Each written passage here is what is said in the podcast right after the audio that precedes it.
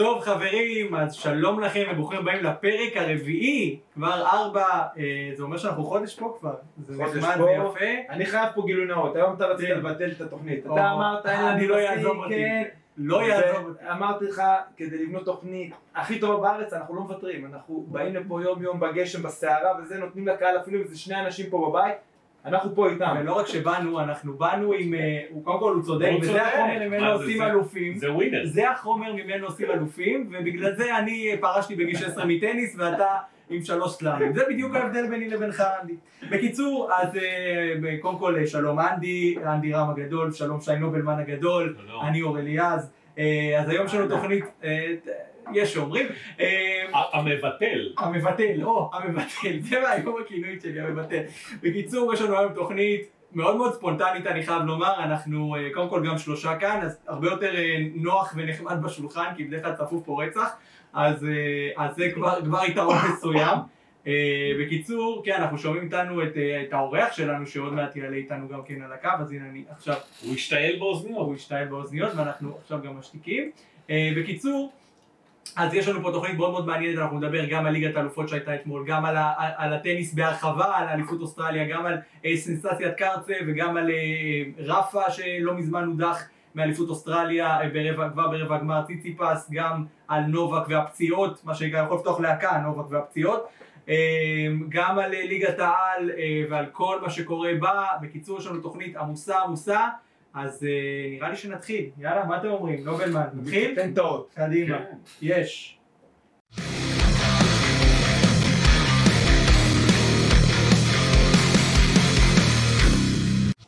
טוב, יש לנו כאן איתנו אה, בשידור, אה, אני רוצה דווקא להתחיל ממנו כי הוא כאן מחכה כל כך בסבלנות ואני ממש ממש מעריך את זה. יש איתנו את אה, רפי ברנס, אוהד אה, הפועל פתח תקווה, שאנחנו מיד מיד גם נוכל לשמוע אותו ולהגיד לו שלום. רפי, אתה שומע אותנו? כן, שומע מה יופי, מצוין? אהלן רפי, אז אנחנו כאן איתך בשידור חי, בפודקאסט השרופים, אנחנו רוצים לדבר היום על הקבוצה שאתה אוהד, אתה אוהד קבוצה מאוד מאוד uh, מעניינת ושנמצאת לא מעט בכותרות ב... uh, נאמר חודש, חודשיים, שלושה האחרונים בכלל בעונה הזו, uh, הפועל פתח תקווה, שהיא במצב על הפנים צריך לומר, ולמרות לגמרי, ולמרות זאת הגיע אליכם אה, אה, ברקוביץ', גם זה היו חלוקות הדעות ככה, כי אתם קבוצת אוהדים בכל אופן, אה, ואפילו עם הגעת אה, ברקוביץ', למרות שהוא החתים את בנו, זה לא ממש מתקדם לאנשהו, מה, מה באמת אתה אומר על המצב עכשיו של, ה, של הקבוצה שלך? תראה, אה, אני, בוא נתחיל ככה מההתחלה, אני לא הייתי בקטע, כל הקטע של המיזם הזה, בוא אני הכי גלוי שבעולם. המיזם הוא מיזם מבורך. המיזם אבל, של ברקוביץ' אה, אתה מתכוון, נכון? של הכחולה, של הכחולה הוא מדבר. בטח. לא, לא. ברקוביץ', בוא נניח את ברקוביץ' לבד, כי אני מכבד אותו בתור שחקן ובתור בן אדם. והלוואי והלוואי והלוואי, והוא היה לוקח את כל המועדון ביחד. כי אני יודע שברקוביץ', שיש לו את המילה, הוא נותן, הוא, הוא מיישם את זה. אבל לדעתי, כל העניין, כל התהלוכה, כי אני שמעתי את כל מסיבת העיתונאים של העמותה איתו ביחד, לא יודע, לא מסתדר לי בראש כל העניינים האלה, ברקו והעמותה, שהם אומרים שאנחנו נזוז הצידה, וברקו ינהל את הקבוצה הבוגרת. מה שלדעתי זה לא בדיוק ככה. אז, מה- אז מה באמת כן ככה, רפי? איך באמת רגע, הדברים מתנהלים? רפי, תעשה לנו סדר. שנבין איך- איך הדברים מתנהלים. ת- תן לנו שנייה, תעשה סדר. כי בוא בוא תסביר לאלה שלא יודעים, למרות שאני בטוח שכל מי שצופה יודע מה זה עמותת הכחולה, מה זה הבעלים הקודמים של הפועל פתח תקווה, ואני יודע שיש גם קולות בתוך אוהדי הפועל פתח תקווה, אין קונצנזוס על זה שזה צריכה להיות קבוצת אוהדים, חלק חושבים ככה, אז רציתי לשמוע גם איפה אתה נמצא במקום הזה, אתה בעד העמותה שתנהל, או אתה אומר, אני צריך אה, בעל בית פרטי? אני אמרתי את זה מלכתחילה, בעל בית פרטי. תראה, אמרו את זה גם אה, גדולי הכדורגל, שמיזם זה דבר מבורך, אבל זה לא יחזיק מעמד. אמר את זה פעם, אמרו את זה כמה אנשים, לא אציין את שמם. אני בהתחלה קצת הייתי בספק, אבל בדוגר זה נכון. כמה מיזם יכול להחזיק מעמד? בעל בית, אני יודע שאין על המדף בעל בית, אבל שמע, שדברים יכולים להיעשות, כאילו, מי שרוצה לעשות דברים ולהתחיל לחפש, הוא יכול לחפש בעל הבית, ולא להגיד אין. והעיקר לבוא לכמה אוהדים, להגיד להם, טוב, תחפשו. מה לדעתך באמת אולי. הגורם, אתה יודע, רפי, סורי שאני, שאני עוצר, אבל אתה יודע, יש עכשיו מצב לא פשוט לקבוצה, אה, יש את הכחולה, יש את ברקוביץ', יש הרבה מאוד ניסיונות להרים אותם איפה שהיא נמצאת והם לא כל כך מצליחים. אתה יכול לשים עליי אולי אצבע על המקום שבו אתה חושב, מה, מה נכשל, מה לא עובד כרגע בהפועל פתח תקווה? תראה, אה, בוא נגיד כך שהעניין של ה... אני לא יודע מה הולך שם בפנים, כי אני לא חבר העמותה, אני לא יודע באמת מה הולך מה שם. נראה לך? מה היית רוצה לראות? תראה, אני, אני הסתכלתי בדברים שהתחילו בהתחלה, שהיו סכסוכים בין שחקני עבר לאנשים בתוך העמותה, זה לא נראה לו, פתאום אתה שומע חבר עמותה מאוכזב מזה, ואתה רואה חברי עמותה, אני לא, לא אנקוט בשמם, שאומרים שאנחנו כבר לא נמצאים שם. סתם ככה לא נמצאים שם, פתאום זה משהו מחשיד, משהו מדליק נורה אדומה. אתה חושב שיש אולי אי סדרים בעמותה הזו? יש אולי אי סדרים בעמותה הזו? מישהו לוקח כסף? אני לא יודע, בדברים האלה אני לא יודע, אבל פשוט יש אי שקט, אי שקט בדברים האלה, שאנשים פשוט באים, יש אנשים מסוימים שמחליטים ככה ואנשים אחרים מחליטים ככה, יש חילוקי דעות של אה, בן אדם אחד מכניס את הבן אדם השני, חבר שלו, מה אמור, דברים לא כשירים כאלה מבחינת, אה, מבחינת אה, מה שקורה. כאילו, לא יודע איך לקרוא לזה, לא יודע איך לקרוא לזה במילה נכונה. אבל רפי, אבל ברור, כאילו, ב- אבל רפי, ברור שאם התוצאות המקצועיות של הקבוצה, קבוצת הבוגרים, היו נראות אחרת, התוצאות האלה, והקבוצה הייתה נמצאת אה, גבוה בטבלה, לא לומר, אה, אה, רצה בצמרת, או מתמודדת על, על עלייה, למרות שזו הייתה הכרזת המטרה בתחילת העונה, המרמור אולי לא היה קיים כרגע, כי כולם היו נמצאים באיזושהי אופוריה של אוטוטו אפשר לחזור עכשיו לליגת העל. אתה מסכים איתי או שזה משהו שיותר... כי אתה יודע, כי, כי תמיד כשיש כישלונות מקצועיים, תמיד יש אנשים שהם פחות מסופקים מאלמנט כזה או אחר. אני יודע שיש הרבה שהאשימו את המנהל המקצועי, נבדל, גם לי הוא היה נראה אה, אה, מינוי מוזר, אבל הוא היה כאילו בתחילת הדרך. ניב חסר ניסיון, ניב, נכון. ניב שחקן ענק, כן. כתור שחקן הוא ענק, כן. אין מה להגיד, אבל בתור ניסיון, אני לדעתי, אני לדעתי חשבתי להביא, כאילו, אני הייתי מציע להביא בעל איש מקצוע, אתה יודע, היה, היה לך את אברם גרנט, היה לך, אתה יודע, שחקני עבר גדולים שכן יהיו מנהלי מקצוע, כי הם יודעים, הם שואלים, הם, הם שואלים אמיתיים, כן. כאילו הם, הם, יש להם את הניסיון. אבל אני רוצה לשאול אותך. רפי, אתה מאוכזב, מזיק. רפי, אתה מאוכזב מברקוביץ', שהוא ישב במסיבת בעיתונאים, אמר שהביזנס לא שחקנים, מאוכזב. אה, פה פה פה לא, לא, והקבוצה לא מנצחת. ברקוביץ' יש לו ניסיון, לדעתי אם ייתנו לו לבד, אבל לבד לנהל את הקבוצה הבוגרת מבלי שישבו לו על הראש, כן? אז תדע שהוא ידע לעשות את העבודה על הצד הטוב. אתה מרוצה ממה שהוא עשה בהפועל? לא. אבל אתה מרוצה ממה שהוא לא עשה? יש עליו פיקוח, הם אמרו את זה, שיש עליו פיקוח, זה אומר שהם יושבים לו על אבל הראש. מה אתה רוצה? האוהדים, אבל. רפי, האוהדים מפחדים כי ראית, בראשון לציון לא אהבו את משפחת ברקוביץ' ברקוביץ', הוא הביא את אבא שלו, והביא את הבת שלו, והביא את אח שלו, אם הייתה את הסבתא היה מביא אולי גם אותה, אז לא, השאלה אם ברקוביץ' זה הבן אדם שיוציא אותך מה- מהצרות. עזוב, בינינו, מכל העניין שהוא, אה, אה, זה לא רק ברקוביץ' אה, מביא את האח שלו ואת הבן שלו, בכל מקום, גם אה, בכל מקום היה את זה, בוא נגיד ככה. אה, זה לא... תקשיב, זה בסדר, אתה. יודע, אם אתה הבעלים של הקבוצה, מותר לך לעשות מה שאתה רוצה. אבל הוא לא הבעלים. הוא הגיע- הוא כמנהל תקן מנהל מקצועי וספונסר. זה ה- זה התקן הוא הביאו. לא יכול להיות הבעלים מכיוון אתה שהוא לא יכול? להיות הבעלים, כולם יודעים למה. אבל בסדר, נו. אז אה, אני בכל מקרה, רפי, זמננו תם לצערי, אני מאוד מאוד מודה לך שהיית איתנו, אני מאוד מאוד מקווה שבכל פתח תקווה תצליח לצאת מתוך הבאמת מצב אה, העגום אליו היא נקלעה, ואני מאחל לך שתחזור לחייך ושבטהובן ימשיך ל... להתנגן לו שם באיצטדיון המושבה, נה נה נה נה נה נה נה נה נה אני חשוב, חשוב לי רק דבר אחד, חבר'ה, חשוב כן. לי רק דבר אחד. אני, כמו כל אוהד הפועל פתח תקווה, מאחל שנישאר בליגה איכשהו, ושנה הבאה נבנה את עצמנו. אמן, אמן. מאחל לך, מאחל לך את זה. אם הפועל פתח תקווה, כי אם הפועל פתח תקווה תרד ליגה א', אני רואה את המועדון הזה, סליחה שאני אומר את זה, מתרסק. מסכים איתך, ליגה א' זו ליגה קשה, נכון. הפועל פתח תקווה... ליגה קשה מאוד, מאוד. קשה, מאוד קשה. רפי, המון המון תודה. ושמאחל לך ימים טובים יותר. חבר'ה, תודה רבה לכם. תודה. רק אם תוכל לסגור את השיחה, כי אנחנו ממשיכים פה אה, הבה. דרך אגב, יש הרבה קבוצות גדולות שהן בליגה א' שהיו פעם אימפריות, כמו הפועל- הפועל פתח תקווה, רוב ההישגים שלהם זה שנות ה-60. הכוח רמת גן זכתה בשני גביעים ושתי אליפויות, היא בליגה א'. מכבי יפו הייתה קבוצת צמרת ב- ב- בליגת העל, היום היא הם בליגה א', הפועל הפועל אשדוד אשדוד גם זה. אבל בוא נשמע, אבל נשמע שיש פה הרבה בלאגן. כן, יש. פה המון בלאגן שגם ברקוביץ' הקוסם לא יוכל להציל אותם, או לשלוף את השפן מהכובע, ואני רואה פה מישהו... מישהו מאוד מאוד מעניין בוא ניתן מעורר. מעברון ונ- ונחזור אליו.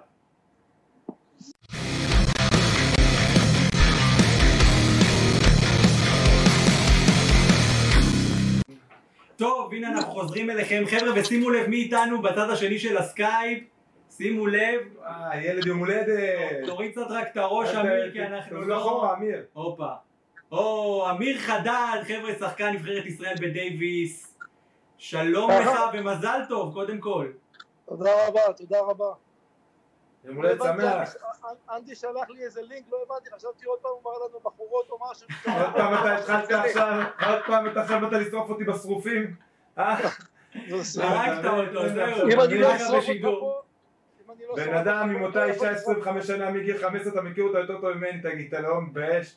ככה עכשיו פה בתוכנית עכשיו אלפי אנשים, אלף- עשרות אלפי. אלפים פה. מאוד. חס וחלילה, הוא בדרך כלל הוא שולח לנו משהו טוב לקרוא לערב. טוב, תשמע, אה, אמיר, לא ניתן לך לה- להפסיק להביך את אה, אנדי. אני רוצה שתספר לי בבקשה את המקרה הכי מוזר, מצחיק, מעניין, שקרה לך עם הבחור הזה הרבה מאוד שנות היכרות איתו, הרבה מאוד שנות משחק איתו. אה, תספר לנו ככה משהו על אנדי שאנחנו לא יודעים עליו.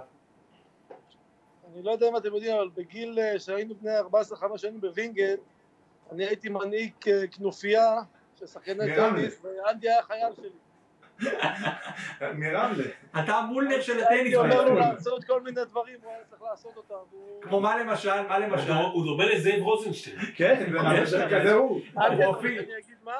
כן, בטח, מה? עבריין? היה עבריין, היה שולח אותנו עם כל מיני מזלגות, תתקרו טעות, תתקרו את נומוקון, תתקרו טעות, זה, אחי. הם היו מתעללים בכל מיני ספורטאים אולימפיים. יפה מאוד. ואמיר, אני רוצה שנחזור אולי ל- לרגע השיא של הקריירה, למשחק הזוגות עם אנדי. בטוח שלאנדי זה היה שיא הקריירה. אה, תספר לנו קצת על המשחק הזה, על שוודיה 2009, על כל מה שקרה שם, אני חושב שזה סיפור אדיר.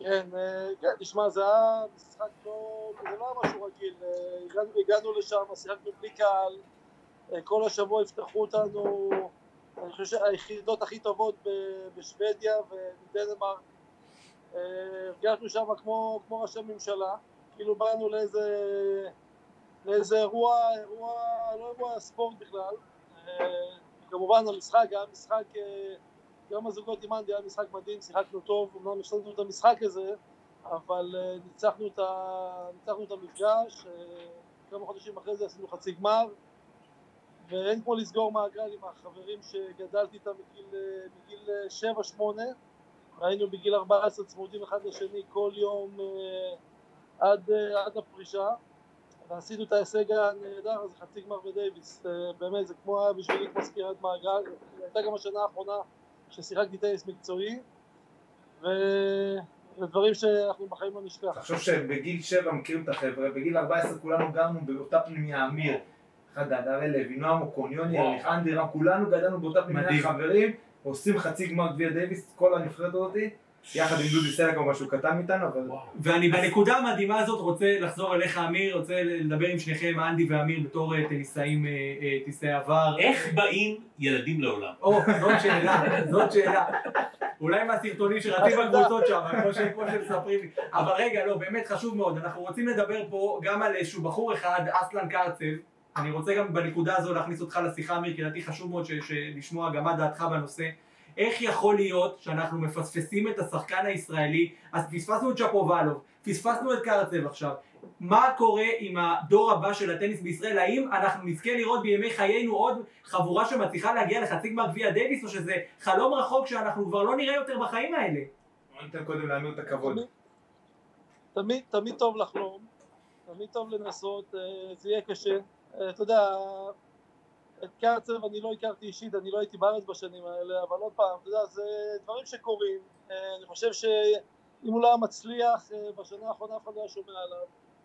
דברים קורים, ניסים קורים, אני חושב שקרה לו איזה, איזה נס קטן בשנה האחרונה, הוא כבר בן 27, לא צעיר, נתן קפיצה ענקית בזירה הבינלאומית, לקח כמה תחרויות אתגר שנה שעברה ועכשיו חצי גמר אוסטרליה, וזה באמת הישג חסר תקדים. כל הכבוד לו. אה, אני לא חושב שאנחנו פספסנו אותו פה, אני לא בטוח שאם הוא היה נשאר פה זה גם היה קורה. אתה יודע, זה אחד מהדברים שצריך גם מזל בחיים. דברים כנראה התחברו לו בגיל יותר מאוחר, אני לא חושב שהוא עשה איזה, איזה משהו מיוחד או נסע לאקדמיה מיוחדת. פשוט הוא עבר עם, עם אבא שלו לרוסיה, למדינה ש, שהם גדלו בה, ופשוט, אה, אתה יודע, הצליח אחרי עשר שנים. אז בוא אני אגיד לך פה, ב- לגבי שפו- לגבי- שפובלוב, הוא היה פה כולה כמה חודשים, הוא נולד פה ובגיל שנה הוא כבר עזב, אז אותו פחות פספסנו. אני חושב. אני חושב שהם צריכים להודות לנו על זה שפספסנו אותם, שהם צריכים פה לשלוח איזה צ'ק חבילה ולהגיד לנו חבר'ה תודה ישראל, בזכותכם אנחנו נהיינו שחקנים, אבל לא, אם אני חושב שנייה רציניים את קראצ'ב אני לא מכיר כל כך טוב. ושמעתי עליו המון לאחרונה, וכולם קארצב קארצב, הוא גדל עם אה, דקל בר אגב אמיר, הוא גדל עם עוד שחקן שהם היו מספר 1, 2, 3, הוא התאמן במרכז טניס ביפו איפה שאתה התאמנת, נכון, שם הוא הייתי התאמן. שנה מתחתיו ואני לא זוכר אותו, זה מה שהזוי גם. אז עכשיו, הוא לא היה שחקן כאילו איזה כישרון על וזה, אנחנו היינו בצמרת אז באותם שנים, הוא ניסה פה את מזלו, הוא היה ב top 3-4 בישראל, עבר לווינגייט לשנתיים, התאמן בווינגייט שנתיים, תחת אה, עדי חן המאמן שלו היה שם, היה שם עודד יעקב, שמאמן גדול שאחרי זה עבר לקנדה, אימנו אותו, ראו בן אדם שהיה קצת צ'אבי, הוא היה טיפה שמנמן, לא איזה כישרון מיוחד, האבא רצה תמיכות ובאו באיגוד הטניס הישראלי, אגב, כשאתה מדבר, אם פספסנו, אז כן, תשמע, ברגע שהממשלה לא משקיעה כספים, אז אתה מפספס שחקנים כאלה. ברגע שאין כסף גדול להשקיע בטניס, אז אתה יכול לפספס את קרצב ועוד הרבה קרצבים, כי למה? אתה יכול להשקיע בשחקן אחד מקסימום קצת כסף, בסדר? אגב, גם מי שאוליאל, אם לא היה לו ספונסר, הוא לא מגיע להישגים האלה. האיגוד לא יכול לתמוך בו בסכומים ששחקן טניס צריך, אז קרצב בגיל 16, שהבין שאין פה לאן ללכת ואין פה תמיכות, נסע אבא שלו לרוסיה, שזה מקום טיפה יותר זול, הלך שם לאיזה אקדמיה כזאת ברוסיה טיפה להתאמן בתנאים, אני חושב יותר קשים מישראל, אולי זה מה שהקשיח אותו, עשה אותו הרבה יותר טאף, הרבה יותר חזק מנטלית, ובסוף הוא צריך לפ- לפרוץ. עכשיו, זה מסר שהיום לכל שחקן טניסאי בישראל, או בכלל בעולם, אתה יודע, אתה לראות את קרצב, אני חושב שזה משהו שמעודד כל אחד, שהלייט בלומרס האלה, אתה לעולם לא יכול לדעת מאיפה הם יבואו, מתי הם יבואו, איך הם יפרצו, מתי. זה פשוט דוגמה מדהימה לשחקן שעשה את זה בדרך אחרת, לא בדרך הרגילה, שמשקיעים עליך המון המון כספים וכל המערכת עליך ומאמינה בך, דווקא מישהו שלא מאמינים בו, לא סופרים אותו, מצליח להגיע בעבודה קשה לבד. זה... אין לו מה להפסיד אבל, אתה יודע. בסדר, אין לו מה להפסיד, עדיין כשאין לך מה להפסיד, אתה לא מגיע לחצי גמר אליפות אוסטרליה, צריך להיות באיזה רמה מסוימת. הוא הגיע לאליפות אוסטרליה מהמוקדמות, כן? הוא הגיע 114 בעולם, זה אומר ששחקן כמו שאמיר אמר, זכה בצ'אלנג'רים, זכה בתחרות אתגר לפני זה, עשה כמה דברים כדי להגיע לשם, זה לא פתאום הוא הגיע ממקום 800 בעולם, לא שמענו עליו, הוא, הוא היה שחקן בסדר, לא, אבל לגיטימי. להגיע, אתה יודע. לחצי נצח שחקנים כמו כן. שוורץ, למרות צריך להגיד, הם היו, אה, אה, אוגר אליסים, שחקנים לא בתקופות הכי טובות שלהם בקריירה, בוא נאמר, הוא הגיע בזמן טוב אליהם. עדיין החצי צריך לנצח, כן. צריך לרוץ, לנצח, דימיטרוב, יש המון שחקנים דימיטרוב גם תקופה על הפנים. אמ, אז בוא, אני חושב שלא פספסנו פה כמו שאמיר אמר, כי אף פעם לא סימנו אותו, לא הבנו ש... אתה יודע, שאנחנו לא יכולנו להשקיע בבן אדם. וזה המסר, שבסוף המדינה פה צריכה לבוא ולהשקיע בענפים שהם לא רק כדורגל כדורסל, בכל הענפים, יש לנו פה ענפים מדהימים, שדווקא את ההישגים הגדולים ואת הכבוד מביאים מהג'ודו. מהאתלטיקה, מההתעמלות, מהשייט, ויש המון המון ענפים שיכולים להביא לך פה, אתה יודע, מעבר למדליות האולימפיות, הישגים מטורפים, בטח בטח בטניס, אז ומה לגבי האקדמיה? אני- כל- כל- כל הענפים שאמרת עכשיו זה ענפים שצריכים פחות כסף גם. אנחנו, אני אתן לכם דוגמא קטנה, אני הייתי חי בהונגריה 12 שני- שנים ויש להונגרים המון המון מדליות זהב, מדליות כסף, הרי כל אולימפיאדה הם אה, משיגים המון המון מדליות יחסית לאוכלוסייה יש להם הכי הרבה מדליות כל אולימפיאדה. ולמה זה? כי אני חושב שכל ה- הענפים שהם זוכים בהם זה הקייקים, סייף, ג'ודו, שחייה, זה אנשים שאתה לא צריך אה, הרבה הרבה כסף. רוב האנשים נגיד של הכדורמים שהם אלופי העולם כבר כמה שנים הם עורכי דין, רופאים, אני הייתי מתאמן עם כל החבר'ה האלה במועדונים שם, הייתי רואה אותם יום יום, באים לעשות אימונים, אז uh, בטניס זה צריך המון המון כסף, צריך להשקיע עשרות אלפי דולרים כל שנה, אפילו. וואו.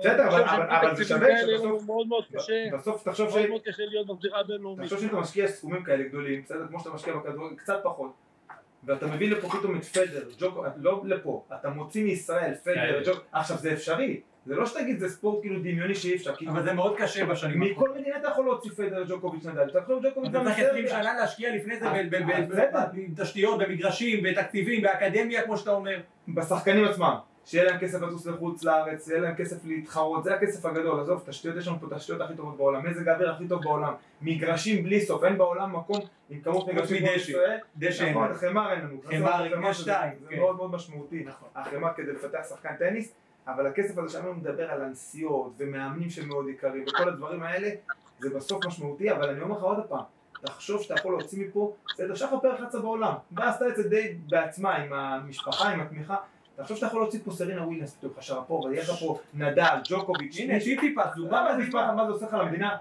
ציציפס, אתה יודע מה זה עושה לך למדינה? איזה דוגמה, הנה. קפריסין, מדינה בלי כלום ושום. דבר, הוציאה בגדתי, למה נכון. לא? למה לא פה? אז זה אפשרי, ואני אומר לך שזה יעשה לנו PR הכי טוב בעולם, זה ספורט שחובה להשקיע בו הרבה הרבה יותר כסף. בוא, תקציב איגוד הטניס זה בדיחה, זה 8, 9, 10 מיליון שקל, זה, זה כלום, אתה לא יכול לזוז בכלל. זה מחזור אחד בליגת העל. זה כלום, זה כלום, אתה יודע. ורוצים לייצר פה אלופים, ומתפלאים שאנחנו מפספסים. אני, אני חייב לשאול שאלה, אני אלך לשאלה נאיבית, באמת שאלה של תם, שאני יודע, יש הרבה צופים שלפעמים לא יודעים איך זה בכלל קורה, איך זה, איך זה מתרחש. נניח, בא בן אדם, בא איזשהו ילד שמתחיל להתאמן בטניס, מתי הוא מתחיל להיות מדורג? באיזה שלב? איך זה קורה שאתה מתחיל להתקבל לאיזשהו, להיכנס לאיזשהו דירוג עולמי? איך זה קורה? אז קודם כל, בגיל 10, היום צילמתי, אמיר, אני אראה לך אחרי זה, אני אשלח לך, אפרופו בקבוצות האלה עם הזה, צילמתי דירוג של אמיר, אני אראה לכם פה עכשיו בשידור, צילמתי היום באחד המגזינים של שנות ה-90, היה את הדירוג הארצי ב- בטניס, ואז יש שם את אמיר חדד, אתם רואים פה, תראו, יכול להראות למצלמה הזאת. אני אראה לכם פה את אמיר חדד, הנה אתם רואים פה, פה רואים, כן. אני אראה לך, תראה מספר אחד היה הראל לוי, אמיר חדד, נועם אוקון, 1, 2, 3, כבר אתה רואה את זה, אתה רואה את זה, אתם תראו את זה, לא רואים, חכה שנייה, אני אראה לך. רגע, חייב לראות, נגדיל את התמונה. הנה אני אראה לך, הנה, הנה גיל תן 12, לזה שנייה שיעשה כזה פוקוס, כן. רואים? רגע, שנייה, הנה, כן, הופה. עכשיו רואים. אתה רואה? בנים גיל 12, בנים גיל 12. אוקיי, אז עכשיו אתה רואה בנים גיל 12, הראל לוי, אמיר, אה, הראל לוי, אמיר חדד, נועם אוקון, בסדר? אני באותה שנה דרך אגב הייתי מספר 20, שתבין שגם. מספר 20 יכול להגיע למשהו, בסדר? סתם, אני אומר, הם גדולים ממני שנתיים, אבל זה בגיל 12. יש אז תחרות לא מגיל, היה- לא היה דירוג זוגות, אנדי. מגיל 10, כבר אתה יכול לראות את הכישרון של השחקן דרך תחרויות וטורנירים שיש בארץ, אה, תחרויות ארציות. אמיר, הראל, נועם, תמיד היו בצמרת בארץ, גם אני בגילאים היותר צעירים, מגיל 10 כבר אתה מתחיל לשלוט בדבר הזה. כשאתה טוב בישראל, אתה יכול כבר להתחיל לעבור בגיל 14 לרמה העולמית, לשחק באירופה, תחרות בעולם, יש אליפות העולם. בארצות הברית, פתאום אמיר נוסע לאורנג' בול, מגיע רבע גמר, חצי גמר, אז אתה כבר רואה שאתה ברמה העולמית גם, ואז יש לך דירוג עולמי לנוער, גילאי 14-16, ובסוף גילאי 18, שזה הדירוג העולמי לנוער, זה תהליך שאתה עובר אותו, שאתה לא פתאום מישראל במקום 30, יאללה אני אצליח. אני חושב ש... תשלוט בארץ. אני חושב שאם נסכם ככה את הדיון הזה כי אנחנו כבר קצת קצרים, אה, זה באמת כמו בכדורגל אגב שאנחנו אה, מצליחים לנצח אה, את אנגליה ואת צרפת ואת מי שאנחנו רוצים בגילאים הצעירים ואז פתאום כשעושים את הקפיצה לבוגרים זה, זה לא מגיע אותו דבר, לא משקיעים מספיק בנוער, לא משקיעים מספיק בילדים וזה ה- ה- הצרה הגדולה של הכדורגל הישראלי. אמיר חדד, אני מאוד מאוד מודה לך שהיית איתנו, תודה רבה. ושוב, מזל טוב. מזל טוב מזל טוב. להרבה שנים טובות. מה אתה עושה בימים אלה, אמיר, רק לפני ש... אני מאמן טניס, ממשיך עם הטניס בהדר יוסף. מאמן טניס. אני בא להתאמן אצלך בהדר יוסף. אני בא אליך. דרך אגב, גם לדוד של אשתי דוד יש היום יום הולדת, אתם מכירים? הוא היום בספורטן. לי ולמייקל ג'ורדן. אה. אז כולם מה- מעתיקים לדוד של וליסקי אשתי. ברקוביץ'. אז אמיר, מייקל ג'ורדן חדד, אני מאוד מאוד מודה לך שהיית איתנו, שיהיה אחלה של יום ותעשה חיים.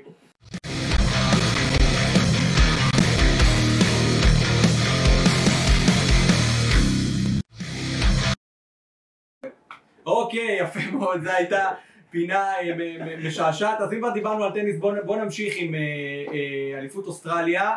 יש לנו שתי סנסציות, לא יודע אם סנסציות, אבל שני נושאים שככה מעניין לדבר עליהם. א' זה רפאל נדל, שמפסיד בחמש מערכות. מאוד מאוד, משחק מאוד דו-קוטבי, מתחיל עם 6-3-6-2, מרסק את ציציפס, ואז מגיע שם איזה מערכה שלישית כזאת הזויה לחלוטין, שציציפס מצליח, ואז סוחף אותו ממש עד הסיום, מודח אה, אה, בזה, אז אנחנו רואים את, ה, את הסוף של אה, עידן השלישייה, תגיד לי, זהו, זה נגמר? אני לא יודע אם זה הסוף, אבל אני רואה פה איזה, איזה החלפה ב, ב, אתה יודע, בדומיננטיות של נד, נדל, מפסיד מ-2-0 במערכות, זה משהו הזוי, ראית את המשחק גם במערכה השלישית, היה לו שני סמאשים על הרשת, הוא החטיא, אני לא יודע איך הוא החטיא אותם, אבל תחשוב שהוא הוא כבר כל הכוח ההרתעה שלו עכשיו אה, נפגע, תחשוב שהוא יבוא לטורניר עכשיו, לא משנה איזה טורניר, הוא יתחיל להוביל 2-0 ויגיד רגע, אבל ניצחו אותו כבר מ-2-0, הפעם היחידה שהוא הפסיד מ-2-0 שהוא מוביל במערכות, הייתה ב-2015 ב US Open נגד אה, פוגניני האיטלקי, זה לא קורה לו, נדל לא קורה לו, זה, הוא, הוא רגיל זה לחזור, תמיד ב hard court, מן הסתם. אז עכשיו ב hard court רבע גמר, כן. שלב כזה נגד ציציפס, אז הייתה הפתעה גדולה היום, מהצד הזה של הקאמבק. יחד עם זאת, כשהיית שואל אותי לפני המשחק, שאלו אותי מי אתה חושב שינצח, דווקא כן אמרתי על ציציפס. הוא רעב, הוא צעיר, הוא כבר בשלב שהוא צריך לזכות בגרנדסם, הוא כבר בשלב צריך שהוא להתפוצץ, צריך להתפוצץ, לגמרי. וזה כבר הגיע הזמן הזה של, של החילוף, אנחנו רואים את מדוודב בחצי שלו, יהיה משחק קשה, לדעתי מדוודב מיד התחלת התחרות אמרתי שהוא לוקח טורניר. אני הימרתי על מדוודב מההתחלה, הוא נראה מדהים, אה, הוא משחק מצוין, ו- ודי, הגיע הזמן, הגיע הזמן כן לבוא, ל- לשים ולאיים על פדר, ג'וקוביץ', נדל, על השלישייה הזאת ששולטת כבר שנים בטניס, הגיע הזמן כבר שיבואו החבר'ה הצעירים, יזכו בגרנד סלמים, וטיפה לראות איזה משהו, משהו חדש ו- ושונה, למרות שעדיין כשמגיעים לגרנד סלאם, הפבוריטים אין מה לעשות, זה תמיד יהיה נדל, ג'וקוביץ', גם פדרר, זה לא גם קצת עצוב אבל אנדי? בוא נאמר את האמת, אנחנו חווים פה דור בלתי, בלתי נתפס במושגי ספורט בכלל, לא רק במושגי טניס. זה, זה היופי, אני חושב, בספורט, שאתה יודע, החילוף הזה של השחקנים שבאים והולכים, והיה ג'ורדן ויבוא לברון, הקובי ולברון, ותמיד יבוא מישהו אחר שאנחנו נדבר עליו ונסתכל ונעריץ, הילדים שלנו, החבר'ה היותר צעירים, אז עכשיו היה לנו נכון המון המון שנים של פדר, ג'וקוביץ', אנחנו, בסדר, אני מדבר עלינו כבר בתור הזקנים, אנחנו נצטרך להשלים זה שדי, ציציפס והחבר'ה האלה שהילדים שלי עכשיו יגדלו עליהם, ו- ומדוודב והחבר'ה הצעירים יותר, אפילו זוורב, די, זה, זה לא דור תגיד אחר. קיריוס? קיריוס, אתה יודע, די, הוא לא ברמה שלהם, אני לא יכול להגיד אותו באותה נשימה של... לדעתי מבחינת כישרון נטו, הוא אולי הטניסאי הכי גדול שהיה אי פעם, אבל מבחינת מנטלית זה, זה, זה כישלון אדיר. לא אמרת כלום, בוא, מנטלי זה חלק נכון, גדול לא, מה- בטניס ודאי. בטניס ודאי. בטח, זה כישרון שאתה לא יכול להוציא אותו, יש לך כישרון בידיים, יש לך, כמו בדיוק כתבתי על זה פוסט בפייסבוק שלי, שכישרון זה לא רק כישרון ביד, יש לך כישרון במנטל, כישרון פיזי, כישרון טקטי, יש לך אה, כל מיני סוגים של כישרונות כדי להצליח בספורט, תמצא את הכישרון שלך, תפתח אותו, אז כאילו יש לו כישרון בידיים, אבל יש לו, אתה יודע, בראש שלו, כאילו, הוא לא בטניס. מחובר לא בכלל. הוא רצה להיות כדורסלן בכלל, הוא נכון. תמיד מדבר על זה שהוא רצה להיות כדורסלן, אנחנו מדברים על אליפות אוסטרליה, אז כמובן דיברת על ג'וקוביץ', שהיה פצוע, אה, רצה לפרוש מאליפות אוסטרליה, שמעתי אותו. למה לא מאמינים לו אף פעם שהוא פצוע? תגיד לי, למה לא מאמינים לנו? כי ברגע שאתה אומר פעם, פעמיים, שלוש, ארבע, אתה לא יכול להגיד זה כמעט כל... אה, אבל בן אדם היה תקוע בשבועיים בתוך דירה רחבת כדורים על מזרן. זה כבר נהיה דפוס קבוע שלו, שהוא הוא מתחיל להפסיד, אז הוא שובר את המומנטום. זה משהו, אתה יודע, שמאוד מאוד אופייני לו. הוא רואה שהיריב מתחיל להשתלט על המשחק, מתחיל לתפוס איזה קצב, הוא אומר, רגע, שנייה, איך אני משנה את המומנטום?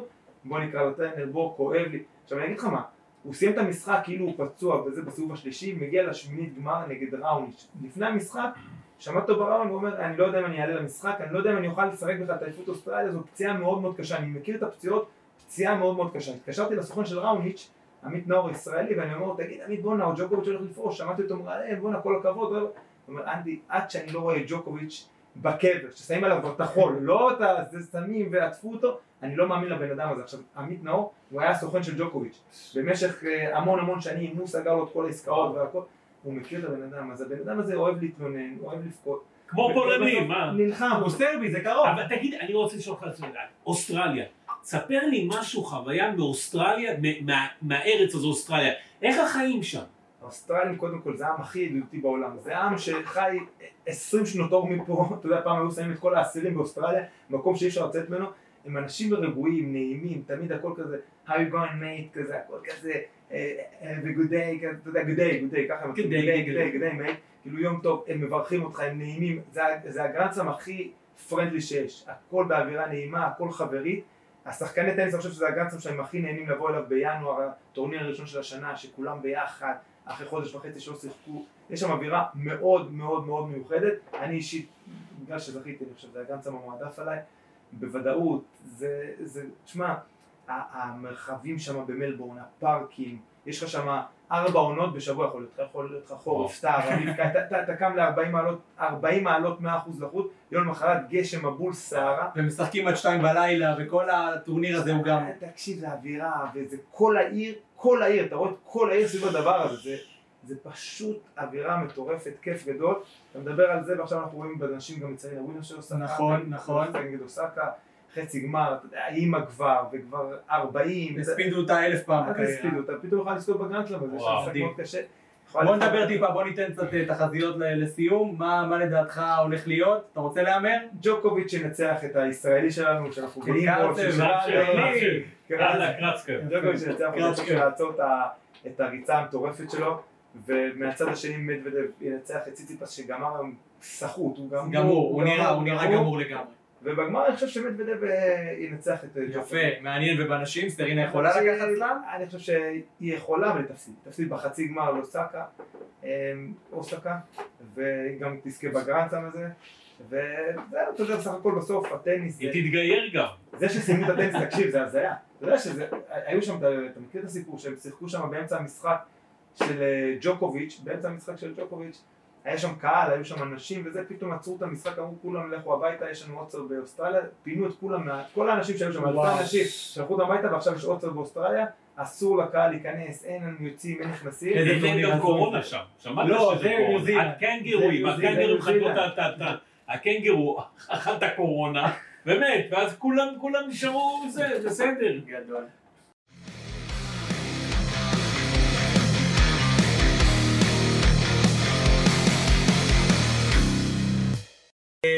בית הדין של ההתאחדות, בוא נגיד עליו איזה שתי מילים, היינו קצת בטניס, בוא נלך לכדורגל, מכבי חיפה חתמה על עסקת טיעון עם אה, התובע של ההתאחדות, אה, מה זה היה חבשי ו- אה, חבשי שלוש. וחזיזה שלושה משחקים, סרינה וויליאמס ארבעה, ורדיוס לביתה, זה תמיד חשוב. זה כן. תמיד רדיוס לביתה. בכל דבר שקשור לבית הדין, יהיה רדיוס לביתה. תראה, סן מנחם הוא קיבל שתיים, אבל זה עכשיו ההזדמנות של טוואטחה להגיע, בשביל זה הוא, הוא הגיע, אתה יודע, והוא יכול סוף סוף לחזור להיות אה, אה, מגן, אה, מגן ראשון בהרכב, שזה זה, זה, זה טוב, זה טוב עבורו, זה עוד שחקן בית. השאלה איך זה ישפיע עליהם, השאלה איך זה ישפיע על מכבי חיפה, אני חושב שזה עשה להם לא טוב, כל הפרשייה הזאת, זה שהם הגיעו לעסקת טיעון, אני חושב שהם מבינים כמה חמור הם התנהגו ומה שהם עשו, הם, תשמע, הם מכניסים לעצמם גול עצמי, חבל בעונה כזאת יפה שהם הכניסו לעצמם גול עצמי, ושחקנים כל כך חשובים בהרכב שלהם, שצריכים עכשיו להפסיד משחקים, אתה יודע, משחקים כנראה, וגם ככה המומנטום שלהם על הפנים. המומנטום שלהם היה על הפנים, אני חושב שהוא נהיה יותר גרוע מאז נכון, התקרית נכון. הזאתי. ו- ובספורט, קודם כל, ש- בוא, אנחנו מגנים כל סוג של אלימות כמובן, ואין מקום לדברים האלה, אבל עוד יותר בתקופה כזאת, למה אתם צריכים להתעסק בשטויות? אמ, אבל אני חושב שהם יצאו בזול, אני חושב שהם יצאו בזול, הם ידעו את זה, בגלל זה גם העסקת טיעון, בדרך כלל כשיש עסקת טיעון אז אתה יודע אז יוצאים בזול. כן. כן. שיוצאים בזול. תראה, ל- ל- ו- ולמרות כל העניין הזה, וואלה, ניצחו את אה, בית"ר 3-0, ו... ונראו טוב, וגם אה, יש חיים אחרי רוקאביצה. יש שם מפתיע, אנשים שיודעים כן. להבקיע. יש שם... זה. היה נורא, אבל אתה ראית את בית"ר ירושלים באותו משחק. נכון. אין, זה לא כוחות. זה עם קורונה, בוא, מחצית הם לא החזיקו מעמד, אתה רואה נכון, אותם לא- לא לא- לא. נושמים. זה זה היה כוחות. פשוט לא- נורא לשחק ככה, חצי הרכב אה, שלא נושם, עכשיו גם עטר הרחיקו אותו, הם הולכים להרחיק אותו גם כן לכמה משחקים מהנגיחה הזאת, הלוואי ככה הוא נוגח במשחקים איזה נגיחה הוא נתן. כן. רואים שהוא יודע לנגוח. כן, לנגוח הוא יודע. בית"ר מועדון גדול, אבל הקבוצה של השנים האחרונות חלשה מאוד. אה, זה, אבל זה לא כוחות, חיפה היא קבוצה איכותית. מכבי קבוצה איכותית. היא עדיין יכולה לקחת אליפות אבל? מכבי חיפה? היא-. היא תיקח. היא תיקח, היא תיקח. למרות חושב כל שהיא- הבלאגן. היא פייבוריטית היום לקחת אליפות? אני, לא יודע מי פייבוריט, לדעתי מכבי פייבוריטית, כי מכבי, הסגל הזה מנוסה בזכיר באליפות. במכבי חיפה חוץ מטוואטחה אולי אין שם אף שחקן שלקח אליפות בליגה הישראלית. מכבי תל אביב 28 מ-30, כמה עכשיו הם... ההפרש של חיפה הוא שתי נקודות על. מכבי תל לא, אבל אני אביב. אומר עכשיו, במאמן עכשיו שהגיע עכשיו, 28 מתוך 30 נקודות כן, הוא עשה, כן. מומנטום מטורף, הרכב חזק, אין לה שם איזה פצועים יותר מדי שאתה אומר וואי, הם יגמרו את העונה כמו חיות, לא יודע, יש להם עוד שני משחקים נגד מכבי חיפה, אני חושב שהם אה, פיבוריטים כרגע. מכבי תל אביב. כן. אתה יודע מה הם פייבוריטים, אבל לדעתי מכבי חיפה בסדר גמור, ובואו אולי גם אה, נדבר בכלל אה, על הליגה, קצת אה, שינוי טיפה, ב- אני אומר, בתחתית. אולי הפועל בני יהודה 0-0, ככה זה דווקא אולי כן נשאר ללא שינוי והבלאגן שם ממשיך, יש איזה, מה לדעתכם היא תרד? מה אמרנו שבוע שעבר? אני אמר, אה, בהתחלה אמרתי הפועל תל אביב יורדת, אמרנו, ו... אתה נשאר, כן, נשאר הפועל, עדיין הפועל? בני יהודה, אה, הפועל הפועל ובני בני יהודה. כן. אני כן, תשמע, חדרה מנצחת, כפר סבא מנצחת, חשבתי שאלה שם ייקברו להם לאט לאט, אבל אה, אף אחד לא משחק עם הזדמנות לברוח. כזו, הפועל תל אביב נראתה כל כך טוב, ולא הצליחה לנצח, פשוט לא הצליחה לשים את הכדור בשער, ונראתה, לפחות מחצית הראשונה, נראתה קבוצה אחרת לחלוטין. תראה, הפועל גם בשנות האליפויות שלהם, אה, גם כן לא שמו הרבה בשער, תמיד אהבו את הניצחון של ה-1-0. תלוי, לא, בעונת 2010 דווקא היו, זה היה אולי הקבוצה היחידה, אני חושב, של הפועל שכבשה באמת גולים, כל השאר, כמו שאתה אומר, הסתפקו ב-1-0, אבל אתה יודע, זה לא רק הדבר הזה, זה גם, וגם אנחנו לא במצב של אליפות כרגע, צריך להישאר בליגה, ומועדון כזה, אם אה, עוד פעם ירד לליגה השנייה, דיברנו פה על הפועל פתח תקווה ומה תעשה לירידה לליגה א', אני חושב שלהפועל תל אביב לא פחות, אתה יודע, זה היה נחמד בתור איזה טיול, היה, יש לשיר, לאריק איינשטיין שיר סע לאט ב', אתה מכיר את סע לאט לא, ב'? לא, לא. יש, הוא- שר איזה סע לאט, ואז הוא אומר איזה, הפועל עלתה ליגה, איזה כיף לאוהדים שעלו מהמרתף אחרי שבפעם הקודמת שירדו. אז לא, אה, אריק לא פה בשביל לשיר עוד שיר עליית ליגה. תמיד אפשר לעשות סיאנס, תמיד אפשר נעלה אותו בשיאה. אז באמת אני אומר, המועדון הזה אה, מתחיל להיקבע כ- כמועדון תחתית, כקבוצה תחתית. תשמע, זה משהו, אתה יודע, כבר כבר זה לא אה, מועדון פאר צמרת שנקלע בטעות לאיזה מצב. נכון, אבל אל תשכח. שגם מכבי חיפה לפני שתי עונות, היא גם כן הייתה קצת בתחתית פה ושם, אבל עדיין כמועדון, מוע- מועדון גדול, עם קהל, גם הפועל תל אביב, גם בית"ר ירושלים מועדון גדול, אבל קבוצות קטנות בשנים האחרונות. מאוד.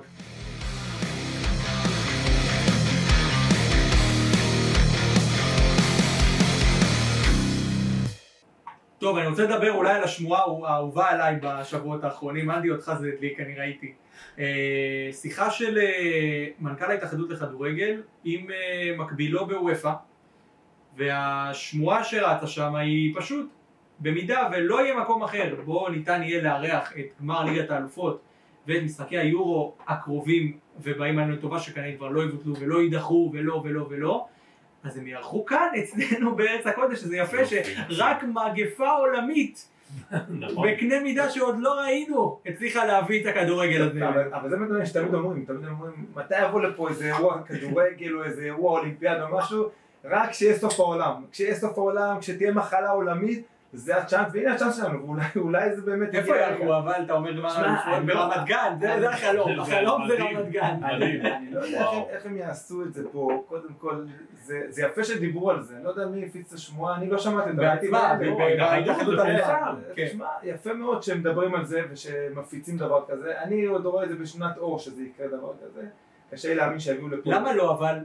למה לא? כי לא יביאו לפה אירוע כזה גדול לישראל. ואם אין איפה, ואם- ואם כל אירופה בקורונה ואין חיסונים ואנחנו פה כולנו אז אז מחוסנים, יעשו את המשחק כמו שנה שעברה, יעשו אותו בלי קהל, יעשו אותו ככה, בשביל אני לא חושב- בשביל ה- אני חושב שיש להם אפשרות שיהיה עם קהל. הקהל, זה מה שעשית ההבדל, כמה כן, קהל הכניסו? כמה. קהל הכניסו? יבוא, יפתחו. כמה?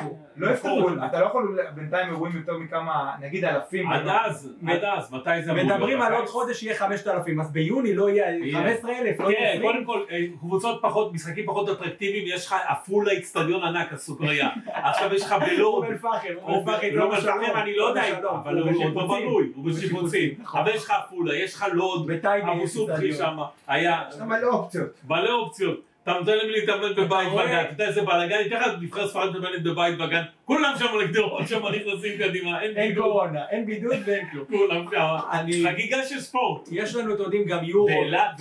איצטדיון ארוחות, בגלל שם ארוחות. יש שם איצטדיון מתקפל כזה, אני פעם ראיתי משחק של בני אילת שם, זו הייתה חוויה אה, באמת מדהימה, מול האייסמול יש איצטדיון, איצטדיון, מגרש עם עם כמה כיסאות. אתה משווק את זה לקבוצות שאוהבות את התנ"ך, Moses came from here, אז קצת מייקל באילת. פינגר, לא? בנצרת אפשר לעשות להם שם איפה. רגע. when Jesus walks, you will play football. עילות, אתה עילות. קופץ מה... פעילות, אני מת. מהר הקפיצה, הר הזה, הר השתייה, הר ה... סליחה, אה, אה, אתה אני משם אני מת לתוך לראות הזה, מעדיף בשיא לראות כדורגל. בשירותים מאשר בעילות, אחי, זה המקום הכי גרוע עלי אדמות בכדורגל. אבל... צרפת לא יכולה להתארח שם, מה, כן, היא כן, גדולה על זה? חד משמעית. מה קרה? חד מה משמעית. עם סנובים? איפה שהכי נצרת מה יכולה, קרה?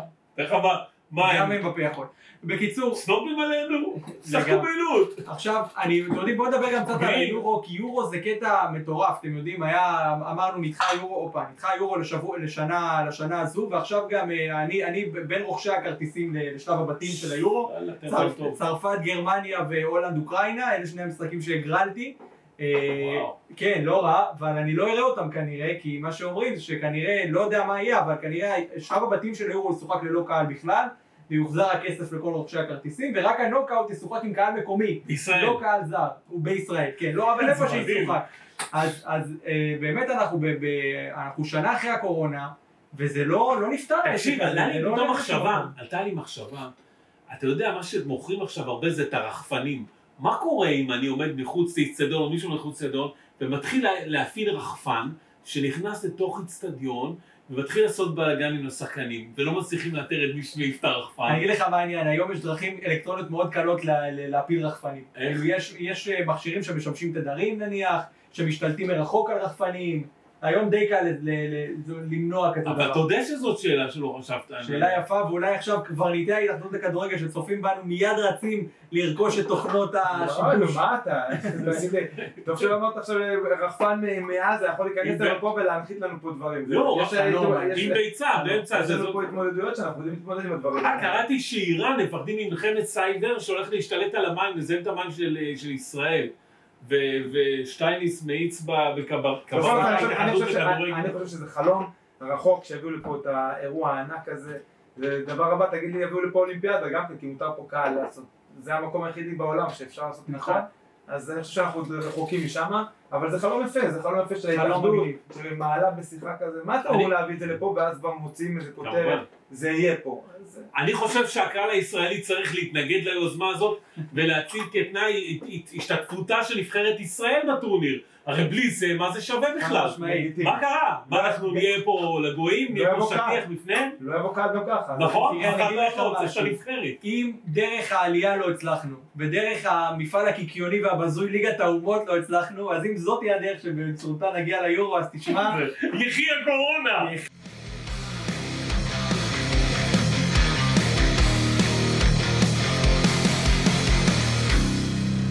טוב, עכשיו אנחנו לעוד אה, נושא מאוד מאוד מעניין וחשוב. אה, השבוע לא יהיו משחקי ליגת העל, אה, אלא משחקי גביע המדינה, ושיילו בלמן שלנו, יקירי, אה, חוזר, ואני חושב שזו בשורה טובה מאוד, כמה שמשוחד אני משתדל לא להיות, אבל אה, בשורה טובה מאוד לנו אוהדי אה, הספורט.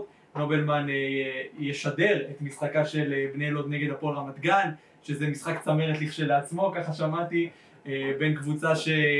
איבדה את חלומות העלייה שלה לקבוצה שהולכת להשלים שתי ירידות ליגה תוך אה, תוך שנתיים, שנה. תוך שנה, למה שנתיים? אז באמת אולי בוא נדבר טיפה על המחזור הזה, יש כמה משחקים אה, קצת יותר מרתקים, אבל, אה, אבל גם אולי... בוא- בוא- בוא ניתן כבוד לשדר של יום אז שישי. יאללה בוא תספר- בוא- בוא שרוצה- נדבר טיפה על המשחק הזה. פרומו, פרומו. פרומו למשחק. אה, קודם כל אין כרטיסים. אה, sold out חבר'ה לא לנסות. לא להגיע פה עכשיו לאולד טראפורד ולדפוק פה על ה... אז המשחק הוא באיצטדיון רמת גן דרך אגב, הוא משחק אה. בית של הפועל רמת גן. אוקיי. זה אתה השידור הכי נוראי שיש, אתה משדר מתוך איזה כוך בתוך יציע הכבוד, אז זאת אומרת, זה מתוך חלון כזה, זאת אומרת, אם הכדור, הוא בועטים אותו למעלה, אין לך סיכוי לראות אותו עד שהוא נוחת על הדשא. לך מה העניין, ידידך לערוץ אבי מלר, אני יצא לי להיות במשחק של אה, שכפר שלם ניצחה בו את הפועל רמת גן אה, לפני שבועיים, מה שהוא עשה הוא פשוט אה, ישב ביציע העליון, כן. ממש על המעקה ושידר משם, הוא פשוט, ש- ואתה רואה את הגול ואתה שומע את אבי מלר צורח, כאילו, וזה היה מאוד מאוד נחמד ומגניב, אז אולי גם אתה תאמץ את הדבר הזה ותשב ביציע העליון, אם לא יהיה גשם, לא, עליון קשה לראות משם, אבל... לא, ממש על המעקה, ממש על המעקה. יכול להיות, יכול להיות. בוא נדבר רגע על בני לוד, זה, זה, מי זה מעניין, אבל בוא נדבר רגע על בני לוד, זה אחת מהקבוצות המעניינות. היא ירדה הרי שנה שעברה, הרי אבו סובחי, זה היה בעלים, הוא מת לפני שני, שנתיים, ואז הגיע נכון. אבו סלאמה, זה עוד אחד מלוד, וגם הוא עזב. עכשיו, שנה לפני אה, ההרשמה לעונה החדשה, הקבוצה עמדה לפני פירוק מוחלט, אז מי שהגיע ולקח אותה, מסתבר, זה ראש עיריית לוד לשעבר, מישהו בשם רגב, שהוא גם הבעלים של קבוצת הפועל לוד מליגה ב'.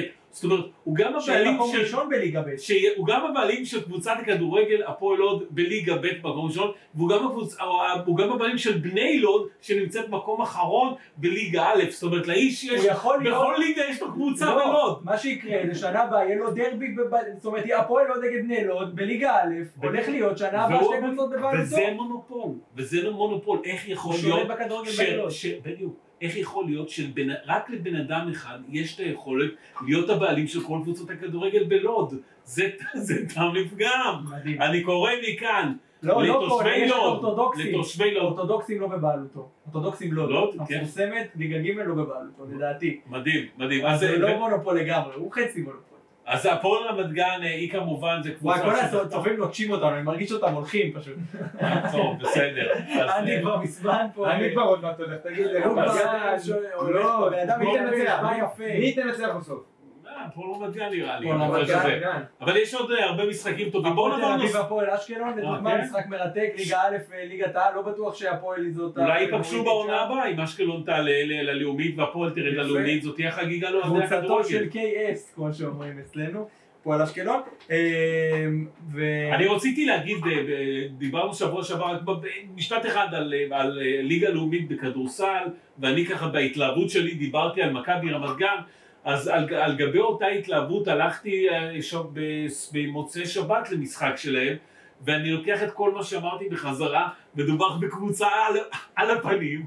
שגם נתגלו בה שני חולי קורונה באותו משחק, אה, כן, גם- אה, כן. להיבדק. אז אולי גם אני, אבל אני איך חוסן להיבדק?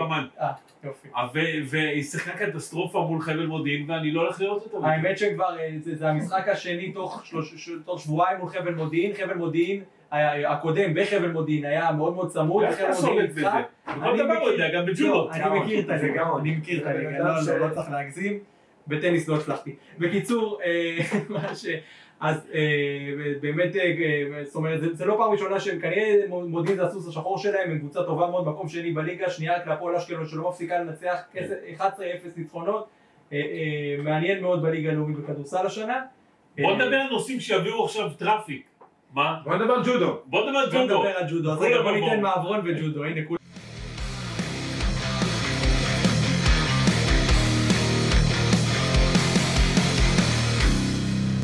יאללה, אה, חברים, אז בוא אמרנו כבר ג'ודו, אמרנו הגיע לכאן לישראל איראני, שזה נושא מעניין מאוד ב- בזה, למרות שאתה יודע, כל הגבולות מתחממים, פתאום אנחנו ש- אה, בשלום עם האמירתים, למה לא עם- האיראנים גם? יאללה, בוא נפתח את כל הלוואי, הנושא. הלוואי, אני אני קורא רוצה. לקחת את האוטו שלי ולנסוע. טהרן, אמן. אני גם זה מה שאני שם. רוצה, זה החלום חברים. אני רוצה לקחת את חמותי לעיראק, לראות שם את כל הזה, שהיא תעשה לי סיבוב איפה שהיא נולדה. יפה. קודם כל יש שם בלאגן אתה יודע, קודם כן. התגלו כמה אנשים עם קורונה, אז לא שלושה, נכון. לא, מה הקהל, לא, זה- זה אירוע בלאגן קצת. הם לא יכולים כבר ללכת אחורה, רצו לבטל את הטורניר, אבל הם לא יכולים כבר, כי יש פה כבר איזה 600 אה, ספורטאים מכל מיני מדינות, יש איזה 400 ממדינות אה, זרות, אה, זה- אירוע ענק, זה אירוע ענק שזה שאפו ענק לאיגוד הג'ודו לפונטי, שהם צריכים להביא אירוע בתקופה כזאת גם. בתקופה כזאת, כן. הם מביאים את זה שנה אחרי שנה, יש להם ספונסרים, הם מביאים, הם מביאים הישגים, הג'ודוקות הישראלים, אבל מה שדיברת על, האיראני, שאומני, איך קוראים לו? חומני. משהו בסגנון, אבל הקטע שהוא מגיע לישראל, וכמה שיורדים עליו באיראן, אתה יודע, כאילו, הבן אדם, הוא, ברח הוא יכול מאיראן. לחזור? הוא לא יכול לחזור. הוא לא יכול. לא, שמעתי את, ה- שמעתי את ה... אה, יושב ראש התאחדות הג'ודו האיראנית, איך שהוא מדבר עליו, הוא בוגד במדינה, הוא בגד, המטרה האישית שלו לפני המדינה, כל האנשים שמתו אצלנו באיראן, הוא שכח את האנשים האלה, כאילו ממש יצאו נגדו בהתססה שימצאו אותו בעולם, הוא הלך מייצג את מונגוליה, הוא מדבר על זה שזה, אתם מדברים על פוליטיקה וספורט, הוא הכי מערב פוליטיקה וספורט, עצם זה שהוא הולך והוא יודע שזה יעשה רעש תקשורתי עולמי, הוא עושה את זה בכוונה, אז דיברו עליו בצורה מאוד מאוד לא יפה באיראן, אה, הוא מגיע לפה, הוא חבר מאוד מאוד טוב של אה, שגיא מוקי, אה, הוא כנראה יתחרה איתו אם יגיעו שניהם לגמר, והפעם הוא לא יפרוש, כמו שאנחנו רגילים לראות תמיד איראני ש-. שפורש בשלב כזה או אחר, אז זה גם היה כאילו- מקרה מפורסם, אני לא זוכר אם זה מולו, מול טל פליקר, או אני לא יודע אם מאותה קטגוריה אפילו, אבל אני זוכר שהיה איזה מקרה שהוא שהוא פרש בו מול ישראלים. אתה יודע, אני הייתי באולימפיאדה שהוא פרש, ב-2004 זה היה, באתונה 2004. אתונה 2004 היה לנו אודי וקס, היה ג'ודוקה ישראלי, במשקל לא 81, נראה לי מתחת 60 ומשהו הם היו באותו משקל, והוא פרש, ועכשיו היה אלוף עולם, והיה אסור לעלות ל... זה משהו הזוי שאתה יודע, בא להם בספורט ומישהו לא, לא יכול לעלות איתך למזרן. עכשיו שתבין שספורטאים בסוף, אני מכיר את זה מהטניס, יש לנו הישאם קרשי, דרך אגב היינו צריכים לשאול את אמיר על הדבר הזה, כי אמיר חדד שיחק עם הישאם קרשי, הם זכו בפרס אה, עיטור הכבוד והידידות של ארתור אייש, שזה פרס כזה מאוד מאוד יוקרתי בעולם הזה שהם שיתפו פעולה אה, פקיסטני וישראלי, שכאילו אין לנו שם הסכמים איתם. ו- ולא עשו לו כלום במדינה שלו, אתה יודע, קצת ביקורת וזה, אבל לא עשו לו וזרמו, הם הגיעו. פקיסטן זה לא איראן. הם הגיעו לשמינית גמר ווימבלדון, אבל מה שאני אומר זה, בחדר הלבשה, אתה יודע, האיראני הזה הוא חבר טוב של הישראלים, מתאמן איתם, ועצוב שהוא צריך לעזוב את המדינה שלו בגלל הדבר הזה, ויחד אני חושב שזה כבוד מאוד גדול בשבילו, שהוא הולך נגד המדינה, הולך ובורח משם ומחליט לצאת לאיזה עצמאות, עומד על העקרונות שלו, שהספורט לפני הכל, בעניין של הרבה מחאות באיראן, גם צריך לשכוח מ-2014 המדינה הזו בבעירה, מיליונים ברחובות, אה, הרבה מאוד השתקות, אה, רציחות של המשטר, יש שם הרבה מאוד בלאגן, קבוצות כדורגל אפילו שמרשות לעצמם, האוהדים שלהם מרשים לעצמם ככה לצעוק נגד המשטר וסנקציות והרבה מאוד בלאגן במדינה הלא פשוטה הזו בדרך כלל. אה, וזהו, אז באמת אני מקווה שהספורט ינצח שם את הקורונה ואת הפוליטיקה ואת הכל. דרך אגב, אני ראיתי, אולי באמת להמליץ, דיברתם על איראן, אתמול היה פרק אחרון בסדרת המופת הזאת, בכאן 11, אחרי חדשות, אני לא זוכר קוראים לה, על האויבים. האויבים אני חושב. האויבים. משהו כזה, כן. אז הפרק האחרון היה על חומייני, איך, איך הוא עלה אחרי שהשאה היה הרי ממשל שם שהיה דמוקרטי כביכול ו- ו- ו- ומערבי, אבל בסופו של דבר הוא כאילו היה מערבי, אבל הוא היה סוג של דיקטטור, ואז הוא קיבל את הס... וישראל שם הייתה בת בית שם במקום הזה. ואז בסופו של דבר העם רצה משהו אחר, רצה משהו אחר, כל, כל פלג מסיבותיו שלו, ובסוף הגיע חומייני, והגלו אותו לצרפת, ואז הביאו אותו לזה. זה מאוד מרתק, תצפו בסדרה הזאת, האויבים, זה... אתה יודע מה יותר אויבים מהאיראני? גילי כהן ו... איך קוראים לה? פרימו. אה, משה פרימו. לא, גפן פרימו. גפן פרימו וגילי כהן הם שתי מתמודדות במשקל 52 קילוגרמים בג'ודו. עכשיו, הן יריבות, תחשוב שרק אחת מותר לה להגיע לאולימפיאדה. גם אם מספר אחת... שחר צוברי אה, ו... בול, כן. בול, רק אחד מגיע לאולימפיאדה ובמלחמת עולם, שאני יש כבר מאמן שאימן האגדי, שאימן גם את- את אה, ג'רבי במדליה שלה. וירד. ותחשוב שהוא מאמן שהן, רק אחת יכולה להגיע לאולימפיאדה. עכשיו שזה מה שגם מדברים על הענף הזה של ג'ודו, אתה יודע, שמגיעים ליפן, ויש שם עשרות יפנים שאולי הם יותר טובים מכל שאר העולם, אבל רק אחד יכול להתחרות. בסוף. היפני הכי טוב בעולם. אז זה, זה, אתה יודע, זה ענף כזה טיפה שונה, אז יהיה מלחמה מאוד מאוד גדולה בין שתי הספורטאיות הגדולות האלה, ואם מעניין את יש בה קריטריון אולימפי? זאת אומרת, יודעים מי מי זו שתשחק? זה, ה- הטורניר הזה, פה בארץ זה טורניר עם מיקוד מאוד מאוד גבוה. מי שתעקוף את השנייה יכולה לצבור פער מאוד גדול על השנייה, וזה מאוד קריטי לקראת ה- כמובן טוקיו 2020-2021. יפה מאוד חברים, אז אה, אנחנו סיימנו, אה, כמעט עשרה נושאים. איך היה לכם, אנדי, נהנית? הייתה, היה הרבה טניס היה הפרק היום. כן. הרגשתי פה במים, קצת מחוץ למים כשהתחלתי לדבר קצת על לילות ורמת גן. על לחובבי הז'אנר, מה שנקרא. אבל אנחנו צומחים פה, אלפי צופים מ- מתוכנית לתוכנית, ואנחנו רואים את הצמיחה, ותענוג גדול. זהו חברים, אה, נובל, מה לך לך? אני נהניתי וגם היה מאוד מרענן עבורי שהיה לנו גם שני אורחים בתחילת התוכנית, זה, זה גם אה, נחמד. עשה, זה מאוד מאוד נחמד ויפה מאוד. יפה מאוד, אז אני קודם כל מודה לכל מי ש- שראה אותנו בשידור החי, כל מי שמאזין לנו אה, בכל אפליקציות הפודקאסטים שהם ספוטיפיי, אפל מיוזיק, גוגל פודקאסט ודיזר. אם יש לכם רעיונות או בא לכם להציע לנו אה, נושאים ורעיונות אה, וכיוונים ואורחים אולי אפילו לפודקאסט, אז אני מזמין אתכם לשלוח לי הודעה לפרטי אור אליעז. אה, וזה הכל להפעם, תודה רבה לכם, שיהיה לכם אחלה ערב, להתראות.